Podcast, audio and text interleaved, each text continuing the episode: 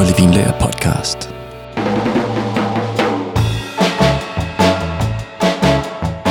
De fleste vindrikkere, de hiver flaskerne ud fra hylderne og drikker dem inden for meget kort tid. Og det giver også god mening, fordi langt de fleste vin, de er også beregnet til at skulle drikkes med det samme. Men øh, der er altså også mange, som vælger at investere i vinen, som kan udvikle sig i flasken gennem flere år. Og det giver ligesom en belønning i det, at øh, mange kvalitetsvin de bliver bedre med alderen. Og så stiger værdien også, når flasken den er perfekt drikkemoden. Men øh, hvad sker der i flasken med alderen? Og øh, hvordan sørger man for, at flasken den opbevares korrekt? Det finder vi ud af i dag, hvor jeg også har fået en snak med Rasmus Maler fra Urban Winebox, og de specialiserer sig for vinopbevaring.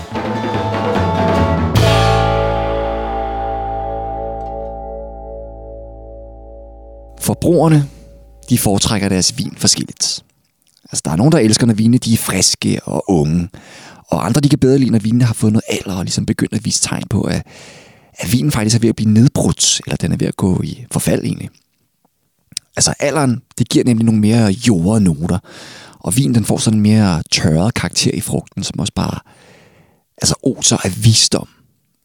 Men øh, langt de fleste vine, de er dog blevet lavet til at skulle drikkes med det samme. Men øh, der er alligevel mange vine, som får en ny dimension ved at blive altså, liggende i kælderen i nogle år. Og der er mange, der mener, at syre det er nøglen til en succesfuld modning. Fordi syre det beskytter og preserverer en vins frugtighed. Men øh, meget syre, det forbinder man jo ofte også med sådan en kølig og altså, i nogens øjne en dårlig årgang. Men øh, de her meget syreholdige vine, de kan altså ofte udvikle sig til det bedre med alderen og stadig være friske og spændende mange år efter høsten. Men øh, de bedste vine, de kræver dog noget koncentration for at kunne balancere al syren ud. Det ser man blandt andet med Bordeaux-vin fra 1947 og 1961. Men øh, dårlige årgange, de kan faktisk også gå hen og levere de mest holdbare vine. Fordi hvis man nu har en god årgang, hvor vejret er perfekt, så kan vinmanden jo godt blive lidt doven. Fordi de kan jo bare kigge ud af vinduet og se, vejret er perfekt, og så øh, springer de måske lige en dag i vinmarken over. Fordi det er jo ligesom mod natur, der gør det hele for dem. Ikke? Men når vejret det er dårligt, så er alt deres opmærksomhed på vinmarken og druerne. Og de kigger så bare helt ned til mindste detalje, fordi at nu er det virkelig noget på spil. Det skal virkelig gå godt. Så øh, nogle gange, så kan de dårlige årgang faktisk øh, lave bedre og mere holdbar vin. Det kan fx være 1967 i Bourgogne og øh, Napa Cabernet fra øh, 1998. Altså, det er begge vine, som havde brug for mange år i kælderen, før de, før de ligesom shinede. Men øh, hvis der er alt for meget syre i vinene, så kan det altså også tørre frugten ud, og øh, så bliver syren aldrig sådan rigtig modereret. Men øh, vinene fra Bordeaux, de er mere afhængige af en god øh, tanninstruktur for at modne godt. Altså for eksempel var årgang 1929 i Bordeaux, den var både moden og saftig, men samtidig perfekt balanceret også. Og øh, den drak virkelig godt i, i lang tid. Men øh, i dag, så er det altså svært at finde en øh, god flaske 1929 Bordeaux. Men på den anden side, så var 1928'erne, altså de var udrikkelige i 50 år eller mere. Men øh, nu, så er de altså blevet fuldstændig fantastiske. Men øh, i dag så er vinfremstillingsmetoderne altså også udviklet sig til, at man kan drikke en vin ungt, men man kan så også vælge at modne den, altså hvis det er en kvalitetsvin, som er designet til det. Men øh, tidligere så var der mange vine, som startede ud med at være ubalanceret. Altså meget syrige eller meget tanninrige. Og så tog det tid for dem at falde på plads. Men når man tager til øh, smagninger af min nye årgang i dag, altså for eksempel de her entreprenørsmagninger for Bordeaux-vinene, så vil man også kunne opleve, at øh, de her ufærdige vine, som det faktisk er, de allerede drikker rigtig fint. Altså, mens de er helt unge og ufærdige. Og det er blandt andet også det, som vinkritikerne i dag holder øje med. Altså om vinen er i balance fra starten af. Men uh, udover syre og tannin, så spiller sukker og alkohol altså også en stor rolle i holdbarheden af en vin. Altså søde vin og hedvin, det er nemlig de vine i verden, som kan holde sig i live allerlængst. Og uh, det kender vi jo fra de her Madeira-vin, som jeg snakker om. Dem kan man stadig få. Altså helt tilbage fra 1800-tallet. Og det er jo vin, som er, har masser af sukker i sig og masser af alkohol, og så er der også rigtig meget syre. Så øh, de er virkelig, virkelig, virkelig gode til at holde sig i live. Men øh, moderne vinteknikker, som man ser i dag, det kan altså også forstyrre en vins modning. Altså især øh, filtrering. Det kan fjerne en masse komponenter, som ellers vil fodre vinen, mens den ligger og modner. Men øh, den moderne vinfremstilling, den er jo stadig ny, kan man sige. Så man kan jo ikke helt vide, hvordan de moderne vine de kommer til at udvikle sig i fremtiden. Det kan jo godt være, at de bliver de mest øh, hårdføre vine, vi nogensinde har set. Men hvis man havde knækket koden til at lave hold, eller langtidsholdbar vin, så vil alle nok også gøre det. Men lige nu kan man bare sige, at der er en sandhed i, at et vellavet produkt, det oftest holder længere. Og sådan er det jo med de fleste produkter, og sådan er det altså også med vin. Men øh, det er altså den korrekte opbevaring af flaskerne, som er det vigtigste for en vins holdbarhed. Så man kan faktisk ikke rigtig sige, at der findes gode vine. Der findes egentlig kun gode flasker, fordi det er holdbarheden og omgivelserne, hvor de læres i. Det er det, der ligesom er helt humlen ved det. Fordi vin, de skal opbevares et mørkt sted, ved den rigtige konstante temperatur og fugtighed også. Og øh, så skal de bare ligge helt uforstyrret. Men øh, jeg har været en tur hos Urban Winebox og snakket med Rasmus Maler. Og øh, de specialiserer sig inden for opbevaring af vin. Og her der kan deres kunder så have deres dyrbare vin stående, og samtidig så tilbyder de altså også en, en købeplatform, hvor man kan handle med kundernes vin. Og jeg var ude i en af deres vinkælder på Bananfortet i Klampenborg. Her der fik jeg en snak med Rasmus Maler, og øh, han kommer her. Mit navn er Rasmus. Jeg er medstifter af Open Mindbox. Øhm, har været her i syv år. Øhm, har altid haft en meget stor passion for vin. Øhm, især også vin med alder på. Rasmus, hvad går Urban Winebox ud på? Urban Winebox er en opbevaringsfacilitet. Vi opbevarer i dag øh, tæt på 90.000 flasker vin til et større 60 millionbeløb på vegne af danske og internationale kunder. Vi lever af opbevaring og dokumentation og sikrer, at vores kunder, som værende vinentusiaster, investeringsselskaber og restauranter, altid har et komplet overblik over deres vinsamling og ved, hvordan markedet ser ud for deres specifikke porteføljer. Øhm, herunder også, at man har en repræsentativ forsikringsdækning på sin vin. Hvor øh, hører I til hen? Vi har to vinkældre. Den første vinkælder er inde i Karlsbybyen, og øh, i dag sidder vi oppe på Bananfortet i Klampenborg. Kan du forklare, hvorfor jeres lokaler er oplagte til vinopbevaring? Så synes jeg, at vi skal dykke et skridt længere tilbage og sige, hvad er vin som koncept? Øhm, Vin er som udgangspunkt levende, og øh, hvis man skal opbevare det, især over tid, så er der nogle basale forudsætninger, som skal opfyldes. Øhm, jeg plejer nogle gange at sammenligne vin lidt med mælk. Man kan ikke købe en liter mælk, stille den ud i solen og lade den stå et par dage, og så herefter sætte den ind i et vinkøleskab, eller et køleskab for den sags skyld. Skaden er ligesom sket. Øh, man kan ikke rette op på dårlig opbevaring. Vinopbevaring forudsætter en øh, konstant, stabil temperatur, gerne omkring 12-14 grader, og en, og en luftfugtighed ideelt set mellem 60 og 70 procent. Øhm, ved for høj fugtighed, så dør etiketterne, øh, der kommer skimmelsvamp. Ved for lav fugtighed, så har proppen en tendens til at smuldre. Øhm, den anden ting, der relaterer sig til, til opbevaring af vin, øhm, har måske en lidt mere praktisk karakter. Og det handler om, at øhm, at man også skal huske at holde styr på, hvad det er, man egentlig har i sin vinsamling. Øhm, og det er der rigtig mange, der glemmer.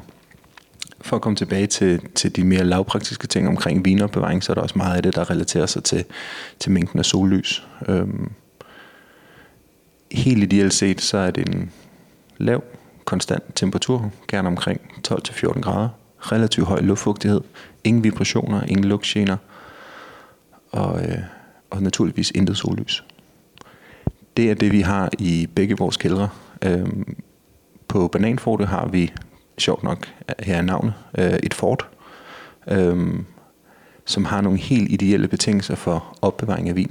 Det har førhen været en modningsfacilitet for øh, bananer, hvor dem, der i dag hedder Chiquita, har opbevaret og sorteret deres bananer. Vi har en meget stabil temperatur øh, og høj luftfugtighed, som gør os super gode til at kunne op og bevare vin heroppe. Og det samme gør sig naturligvis også gældende i, i Carlsberg, hvor vi har en beskyttelsesbunker under Borstårn. Og hvor meget øh, plads har I? Vi har i alt opbevaringsplads til omkring 160-70.000 flasker med de faciliteter, vi har i dag. Vores kælder i Carlsbergbyen har en maksimal kapacitet på lige under de 90.000 flasker, øh, og der ligger i dag 80.000. I Klampenborg har vi, ja, der har vi plads til en cirka 70-80.000 flasker. Hvad er det for nogle kunder, som I henvender jer til?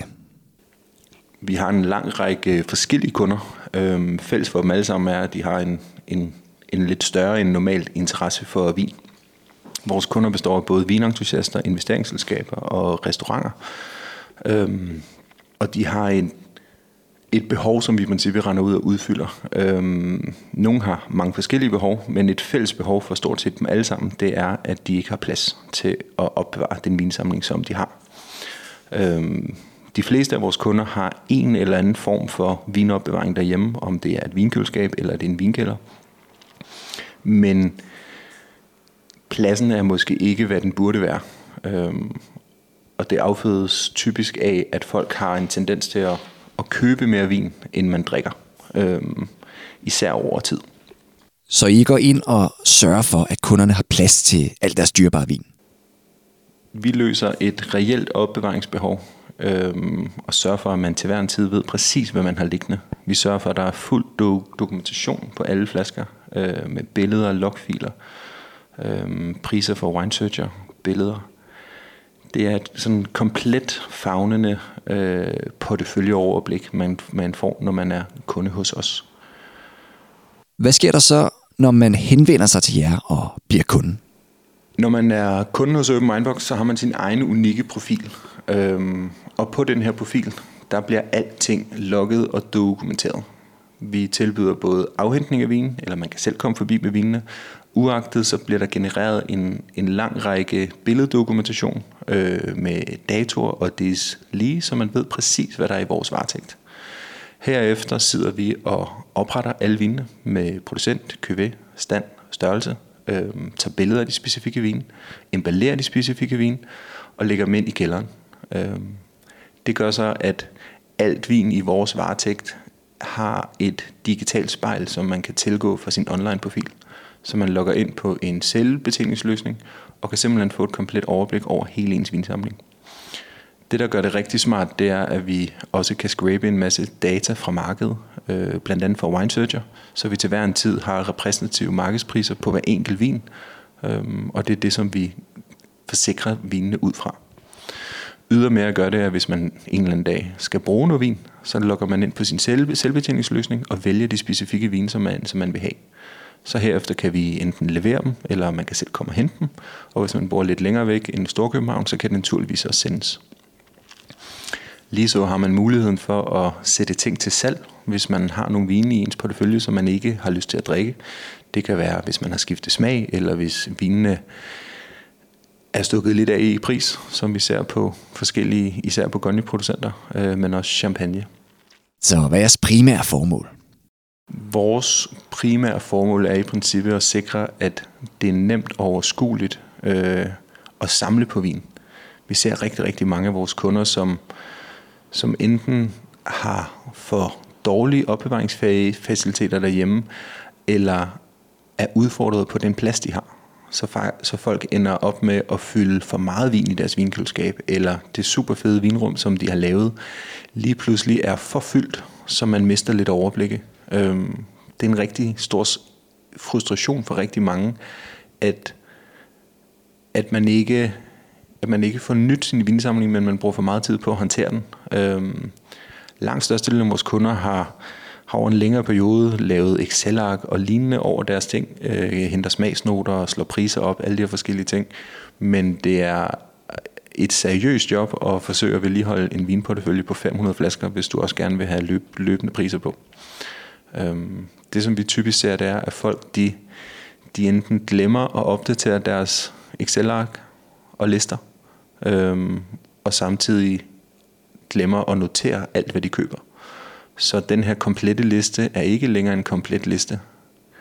Og over tid, så ender det ud med, at folk har mistet overblik over deres samling. Øhm, et klassisk eksempel for, for mange af vores kunder, der de siger, at de har de seneste mange år har de primært drukket de, de nye årgange, som de har fået allokeret eller kunne købe. Alene baseret på den, øh, det faktum, at deres vinrum har været fyldt. Så det er pladsen lige inden for døren, hvor de nyeste viner blev sat. Og så når man skulle have noget vin, så er det det, der har ligget først for. Øhm, og det er jo naturligvis en skam. Vin er, vin er lavet til at nydes, ikke som et irritationsmoment og noget, der skal være bøvlet at håndtere. Øhm, og det er virkelig der, hvor vi kommer ind i, ind i billedet. Hvordan fungerer den her øh, salgsplatform, altså den her købeplatform? Alt vin, der ligger hos os, er fuldt digitaliseret, så man kan se, hvilken producent, købe og stand og størrelse det er. Der er dertilhørende billeder. Alle vinene har unikke placeringer inde i vores, vores kældre, øhm, og det er vinen, der ejer pladsen i princippet. Hvis en vin skifter ejerskab hen over vores markedsplads, hvor man enten kan sætte det til salg som en, som en, med en fast pris, eller man kan lave en auktion på det, så bliver vinen faktisk liggende og skifter blot ejerskab, så er det op til den nye ejer af flasken at forholde sig til, hvad der skal ske med den. Øhm, men vores handelsplatform er en, er en god måde at kunne sælge nogle ting, uden at skulle fysisk håndtere flaskerne. Det er typisk det, der kan være en udfordring. Jeg har det personligt i hvert fald nogle gange lidt irriteret, når jeg er kommet til at købe noget vin, og ikke helt forholdt mig til, hvor, hvor vinen ligger henne. Så har jeg købt en vin, der ligger oppe i Skagen, og så skal jeg lige pludselig til at forholde mig til, at det er 36 grader udenfor. Har jeg så oprigtig lyst til at få den vin smidt ned i en papkasse og sendt med PostNord? Fordi øh, det er nok ikke det ideelle for vinen, og så skal man netop nøjes med at købe vin i foråret, om efteråret og måske om vinteren, eller købe det relativt tæt på der, hvor man er. Der kan man sige, at er det lidt anderledes hos os, fordi alle vinene ligger altid under ideelle forhold og man kan samle til bunke, så man kan købe en masse forskellige vin. Hvis man køber vin hen over platformen, så ligger det gratis opbevaret i 60 dage, og så har man ligesom den her periode til at finde ud af, hvad man ønsker, der skal ske med vinene. Hvis man lader vinene ligge ud over den her 60 dages periode, så bliver man tildelt et medlemskab baseret på antallet af flasker. Øhm, og det er jo også en lidt en lidt mere gnidningsfri måde måske at købe vin på, især hvis man, man har noget af ens vinportefølje liggende hos os i forvejen. Så når man køber noget, så bliver det automatisk blot en del af porteføljen. Det samme gør sig gældende, hvis man bestiller noget vin på nettet, så kan man få det adresseret direkte til os, og så bliver det lagt ind på ens profil, uden at man skal gøre noget. Det eneste, man skal forholde sig til, det er, hvor, hvor kan man købe vinen, hvad kan man købe, hvad kan man få lov til at købe i, de, i disse dage, og så øh, princippet bare få sendt det afsted mod os det har også den, den lidt nogle gange positive indvirkning, at, at ens bedre halvdel ikke nødvendigvis kan følge med i, hvor meget der bliver købt vinmæssigt. Der har vi en del af vores kunder, der er meget glade for, at, at vinen ikke, ikke skal hjem om, fordi der er nogen derhjemme, der har en holdning til, hvor meget vin der bliver købt. Øhm, og der kører det lidt mere direkte til os. Vil du mene, at det er alt vin, som er godt af at blive lavet? Vin er et objekt, som kan udvikle sig over tid. Øhm, I min optik er langt størstedelen af det vin, som er tilgængelig på markedet, noget, der er lavet til, til relativt hurtig konsum inden for et år, to år, måske fem år. Øhm, det er for mig ikke en forudsætning, at vin udvikler sig med læring, men der er en, en lille del af, af vinen, der bliver lavet, som virkelig gavnes ved korrekt læring over tid. Hvor du går fra at have et måske på nogle punkter en, en lidt kedelig vin, øh, som, er domi, som er domineret af, din, af, de, af de primære smagsnoter, til at få et meget mere komplekst og interessant øh, billede, når du begynder at have de her ter, de tertiære noter, du begynder at have nogle smagsprofiler, som, som er mere flatterende end helt unge ting. Øh, men der er forskel på vin. Ikke al vin er læringsværdigt, øh, men man kan naturligvis lære det.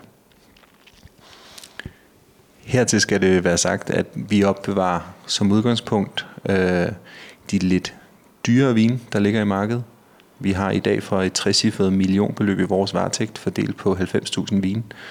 Øh, så der ligger en ganske markant snitpris, men vi har også masser af vin i vores varetægt, som ikke nødvendigvis repræsenterer en meget, meget høj handelsværdi. Det kan være, at de har affektionsværdi. Det kan være, at de repræsenterer minder fra rejser. Eller så kan det være, at det er øh, nogle vine, som ikke er, endnu er stukket af i pris. Øh, det ser vi faktisk et relativt stor influx af. Øh, det er ikke alle, der kan drikke Rousseau, om end man gerne vil.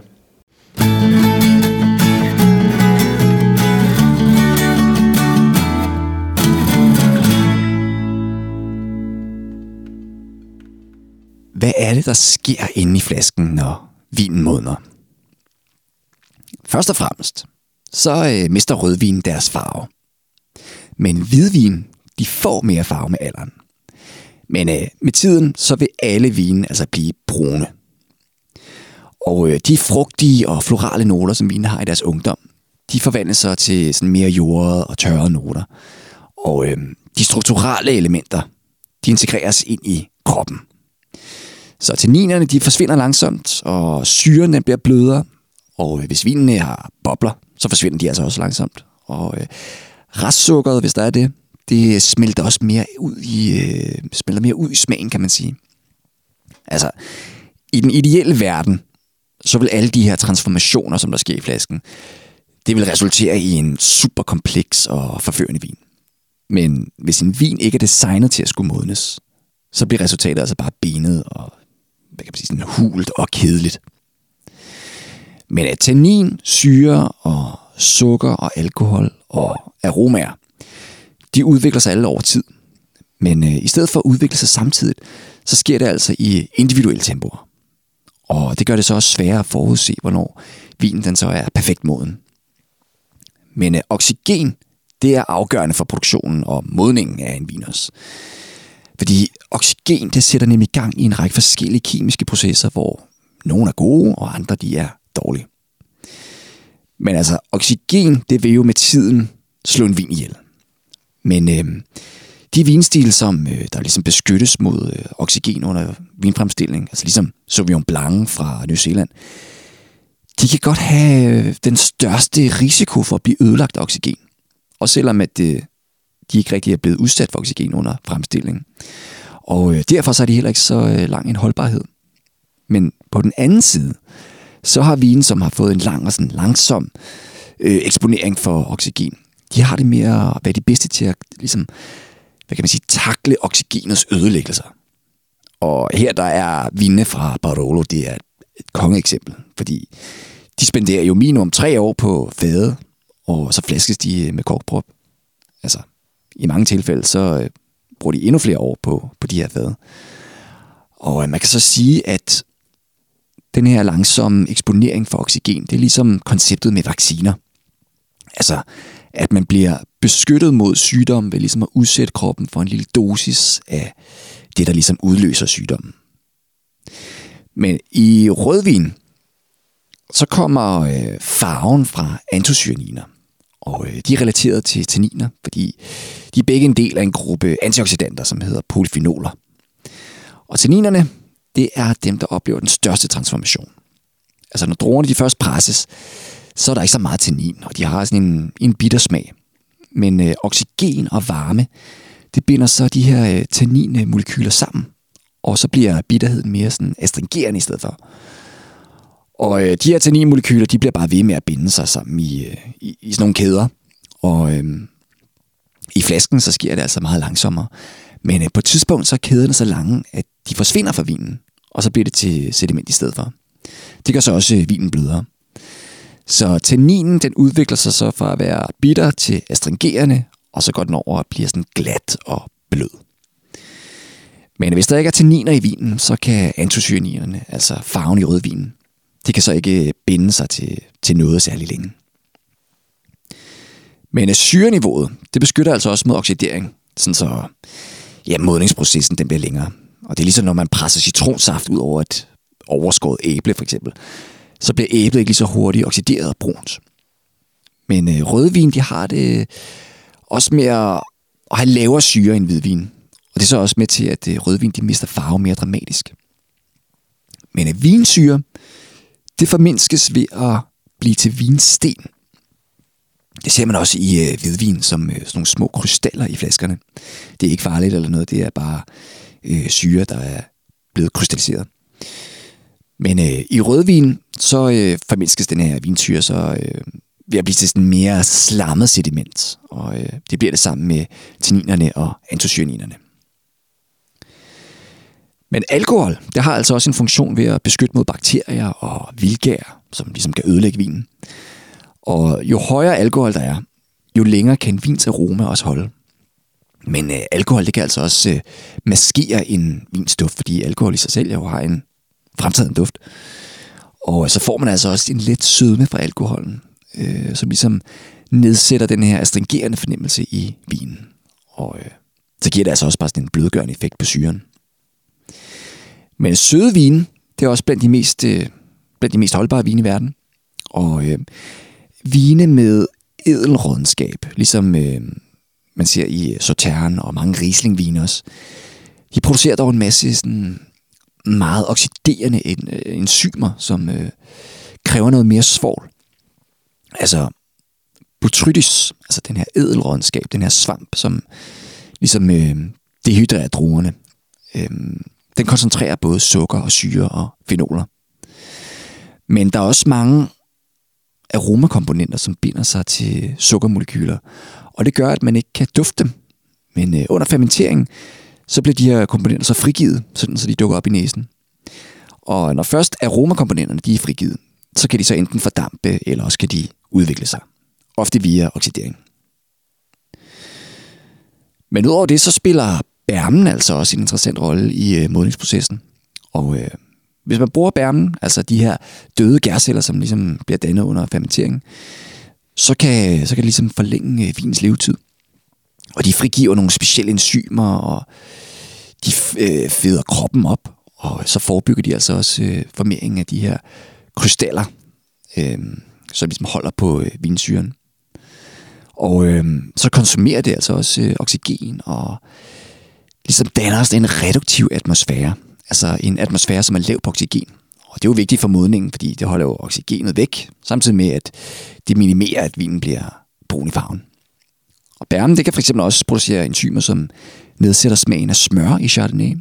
Og i rødvin, så kan det altså også sende, eller sænke øh, fadkarakteren, fordi det ligesom skruer ned for øh, vaniljenoterne.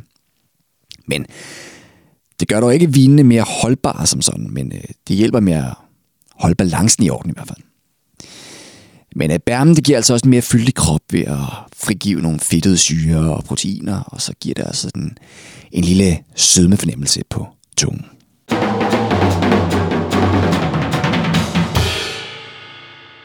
En af de første ting, der sker ved en vinsduft under modningen, det er, at den mister sine primære aromaer.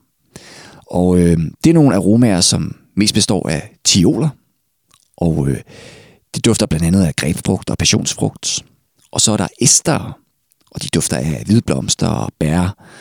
Og så er der også terpener, som især dufter af litchi og roser. Det er sådan meget parfumeret, blomstret øh, dufte.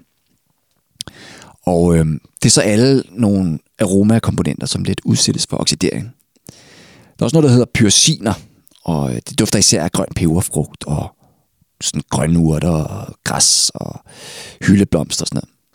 Men øh, de er dog relativt stabile.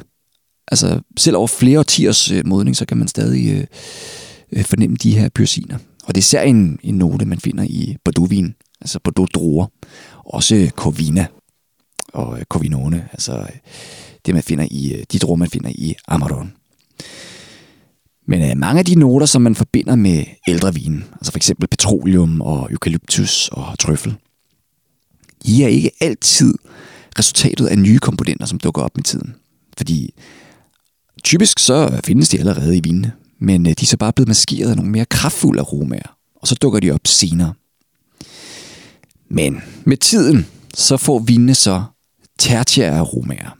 Og øh, det er som sagt de her jordnoter, hvor øh, frugten også bliver mere tørret og sådan støvet i sin karakter.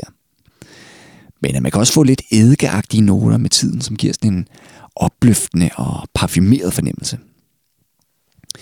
Men øh, hvordan smager en velmodnet vin så? Altså det vil Rasmus og jeg finde ud af nu. Fordi Rasmus, han bød nemlig på et godt glas hvid Bourgogne fra 1996.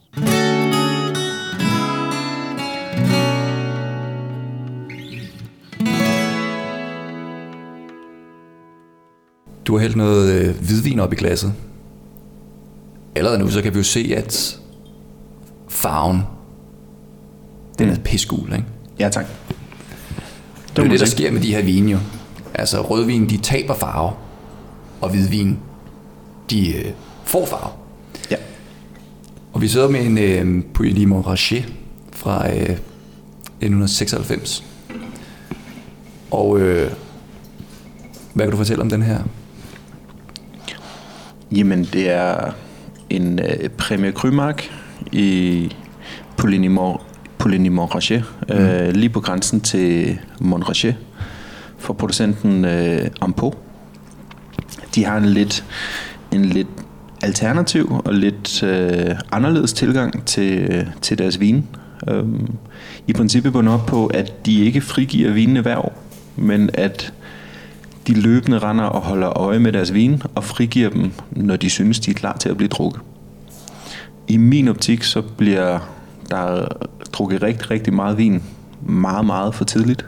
Øhm, hvor, du, hvor du slet ikke tillader vinen at få indløst dens totale potentiale.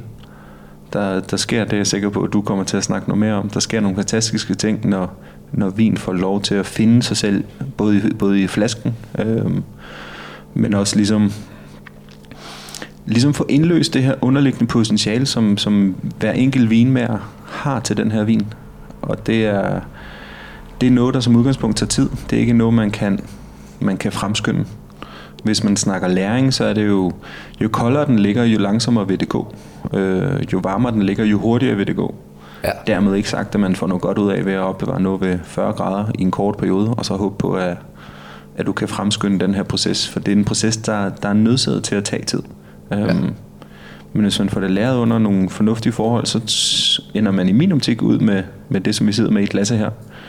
Hvor vi har en vin, der ikke længere kun er domineret af de, af de primære noter, som værende de her lidt mere florale, lyse stenfrugter, men også begynder at få de her tertiære ting, som er håbløst komplementære og simpelthen så ensmirrende. Øhm, en lidt mere olieret fornemmelse. Det er, ja. Men det her, det er jo, for dem der ikke ved det, det er jo Chardonnay, den er lavet på. Og Chardonnay er jo en meget neutral druge i sig selv. Så alt smagen kommer jo ligesom fra vinfremstillingen, læringsmetoden og øh, at omrøre med bærmen for eksempel. Ja tak. Og øh, det er også det, man fornemmer i den her vin. Den er cremet og olieret. Mm. Der er klart noget malobøj også. Jo, lige præcis. Malolaktisk fermentering. Øhm, men det, man kan fornemme med den her vin, det er, at frugten har udviklet sig. Så den er gået fra sin primære friske frugt til at blive mere tørret i det. Så her har vi nærmest noget mere øhm, cremet, tørret aprikos. Mm. Fornemmer man især i, i eftersmagen, som hænger ved. Ikke? Bestemt. Og nogle mere krydrede karakterer, sådan lidt safran som nærmest øh, kan få en hen på noget gammelt sauterne. Mm. Kan jeg godt følge Og så selvfølgelig er farven blevet meget, meget øh, dyb, gylden, som der jo sker med de her hvidvin. Men hvordan, øh, hvor foretrækker du ligesom drikkevinduet? Fordi at der er nogen, der har forskellige smag. Nogle kan jo godt lide, når vinene er helt unge og friske og vibrant, som man kalder det på, ja. på engelsk. Ikke? Og så er der nogen, der faktisk også kan lide, når de er faktisk gået i fordav. Ja, tak. Hvor ligger du henne? Jamen jeg vil sige, jeg tror jeg også, øh, som så mange andre, er jeg også gået igennem nogle forskellige trin, nogle forskellige stadier af, af min interesse for vin. Der var en periode, hvor jeg var voldsomt fascineret af, at, at ting kunne have abnormt meget alder og stadigvæk kunne drikkes. Ja. Og i princippet jagtede øh, vildere og vildere ting. Det var 20, 30, 40, 50, 60, 70 år, så kunne man være fascineret over, at det stadigvæk kunne drikkes. Det sætter jeg stadigvæk pris på i dag, men jeg er måske mere nået til et stadie, hvor, hvor det handler om at fange vinen, når den i princippet piker. Øhm, for mig er det, ikke, er det ikke længere interessant at drikke noget, der er 70 år gammelt, hvis, hvis jeg sidder med fornemmelsen af, at den havde smagt bedre for 40 år siden. Øhm, det kan være sjovt at smage vin fra krigstiden, eller for før det. Men på en eller anden måde synes jeg også, det er en skam, hvis, hvis der er noget, der er blevet glemt. Så for at opsummere det, tror jeg i princippet, jeg drikker, jeg prøver i hvert fald, øhm, at drikke vin på en måde, hvor, hvor jeg forholder mig til, hvad det er, jeg har i glasset, og hvad det er, jeg har foran mig. Hvornår kan det formentlig antages at, at ligesom drikke bedst, og så prøver jeg at drikke det der omkring.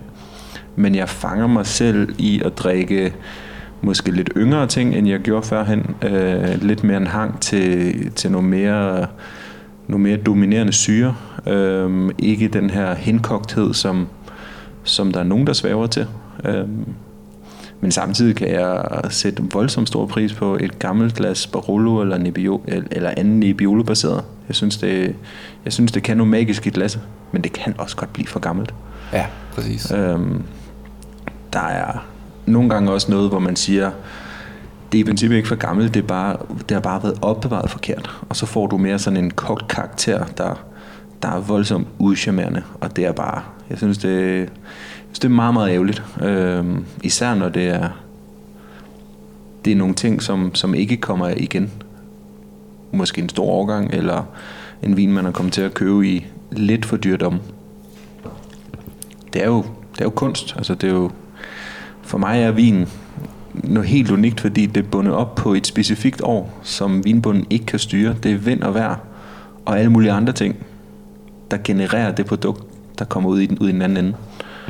Og så at man kan sidde 10, 15 eller 20 år senere og, og være en del af vinoplevelsen, når den bliver udløst i den der sensorium af smage og fornemmelser, alle de forskellige ting, det er, det er magisk for mig. Ja. Øhm, men jeg vil sige, at jeg drikker stadigvæk overgang. Det tror jeg, der er mange, der gør. Jeg er desværre, vil nogen nok sige, øh, født i 1990, så det vil sige, at det meste er godt.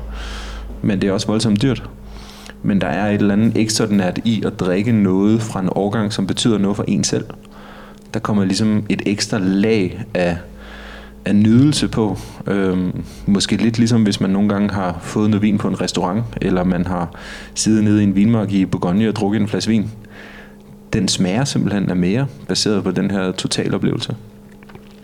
Her på det seneste, der er, der er jeg faktisk begyndt at købe vin til min datter. Hun er født i 2021, så jeg har ligesom formået at gentage mine øh, forældres succes med at, købe, med at få et barn i en horribel årgang.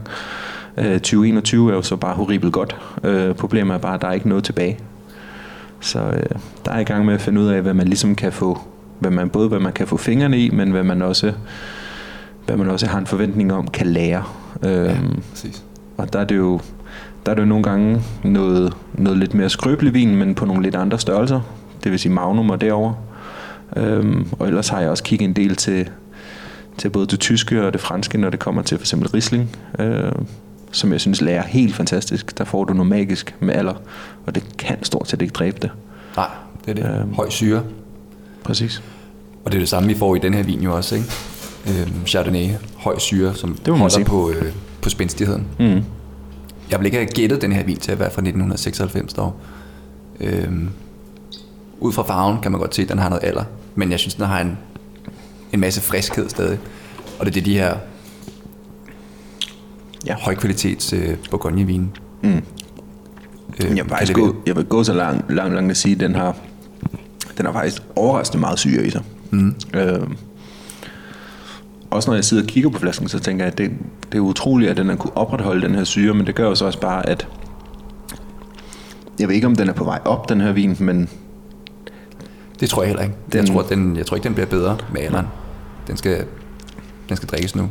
Ja, tak. Men det her med, med årgangen, der, jeg tror, der er mange, der tror, at en gammel vin er lige med en god vin. Mm. Men det er jo det er en forkert ja, antagelse. Men det giver jo den her ekstra dimension til, det at man ligesom drikker noget historie. Mm. Og at man kan se et, øh, et mønster i årgangene. Mm. Så øh, hvis man drikker den her 1996 Puigny Montrachet, mm. så har det et udtryk, som kommer præcis fra den årgang. Ja. Og øh, det går typisk igen fra producent til producent. At de har lidt den samme, øh, hvad kan man sige, karakter over sig at de har den samme karakter for årgangen. Hmm. Selvfølgelig kan en producent øh, være bedre til at håndtere en dårlig årgang, eller måske en årgang, der var lidt for god, måske også. Men øh, det er sjovt det her med, øh, med at øh, årgangen har en, en helt bestemt karakter, som man kan øh, hvad hedder det, relatere til yes. med erfaring. Ikke? Jo. Og det er jo der, hvor det bliver rigtig sjovt, når man får, når man får smagt tilpas mange ting, og man får opbygget den her den her, in, den her informationsbank af, re, af, re, af referencer, så begynder man i stigende grad måske at kunne, kunne genkende nogle specifikke overgange og, gen, og genkende nogle karaktertræk, som, som ikke kun er bundet op på den specifikke vin for det specifikke område, men måske også mere på årgangen. Og der vil det blive rigtig sjovt. Det er jo sådan, at du kan begynde at skelne de to ting fra hinanden. Præcis. Og sige, men det her, det er formentlig burgundisk, ligesom du var inde på. Uh-huh. Det er formentlig fra den famøse gyldne trekant. Øhm, der er relativt meget syre, så begynder vi med at sige, men fint nok, vi er ret enige om, hvor, hvor, hvor vinen ligesom kommer fra, baseret på de, på de primære, de, tager, de tertiære noter.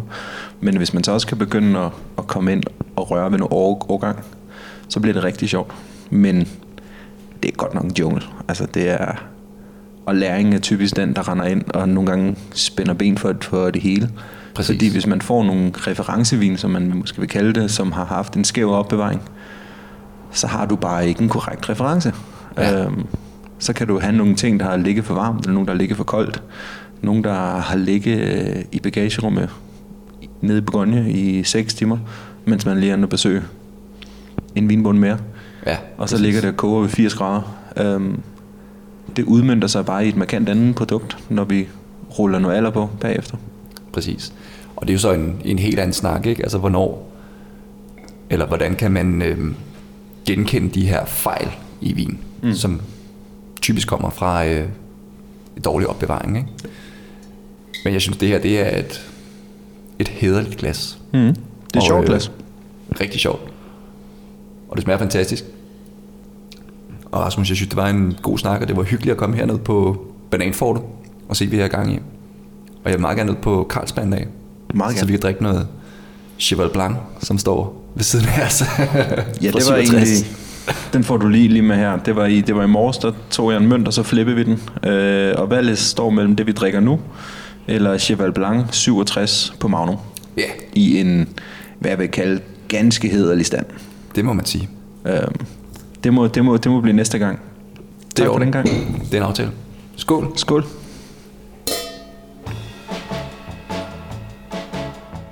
Ja, med denne herlige Puny Montrachet i glasset.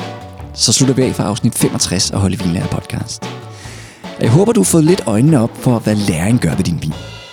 Og hvis du får blod på tanden til at smage noget vin med alder, eller hvis du gerne vil starte din egen vinsamling, så tjek først og fremmest de vin ud, som jeg har linket til i episodenoterne. Der er både drikkemodende og gennemværdige vin. Og så gå også ind på urbanwinebox.com. Så sørg de nemlig for, at din vin de er i de bedste hænder. Så vil jeg bare huske dig på at trykke abonner på podcasten. Og så hold dig opdateret på vores Instagram og Facebook. Og også på vores nyhedsbrev, hvor du både får gode tilbud og nyheder. Og hvis du har nogle spørgsmål til mig om vin, så er du altid velkommen til at skrive til mig på Instagram, for jeg svarer nemlig på alt. Og så håber jeg også, at du vil komme forbi en af vores mange butikker landet over. For her der står min kolleger nemlig også klar til at hjælpe dig med dit næste indkøb.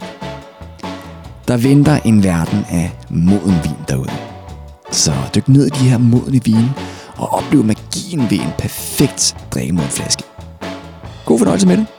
Så håber jeg, at vi lyser ved igen i afsnit 66 af Holde Vinlærer podcast.